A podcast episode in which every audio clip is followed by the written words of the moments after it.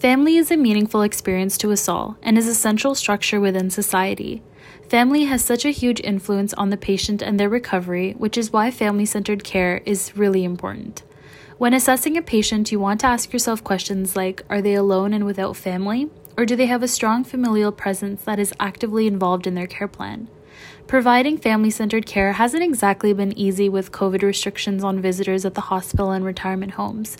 But since nurses have more encounters with patients' families, it's imperative for them to recognize family needs and support families using the appropriate nursing interventions. This reminds me of a distant family member who was originally in the hospital undergoing treatment during COVID. She wasn't able to have any visitors due to the restrictions, and it really slowed her recovery period down. She was stuck inside the same four gray walls day in and day out, and the occasional two hour visits weren't enough to make her feel supported. I later heard that she got an approval from the hospital to continue her recovery period at home, as long as she had a hospital bed, walker, and whatnot. And her spirits were completely uplifted.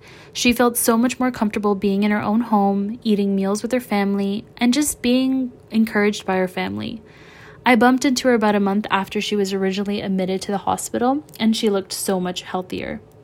And that's not to say that nurses don't provide enough care to help patients recover. They go above and beyond to ensure their patients are comfortable and receive adequate health care. However, nurses can't replace the close bonds and relationships that patients have with their friends, family, and colleagues. What I am curious about is whether it's essential for patients to have family with them during their time at the hospital, or if any kind of social support system would have the same effect. I also wonder if patients without families always have slower recovery periods, or if it depends on the type of family dynamic the patient has.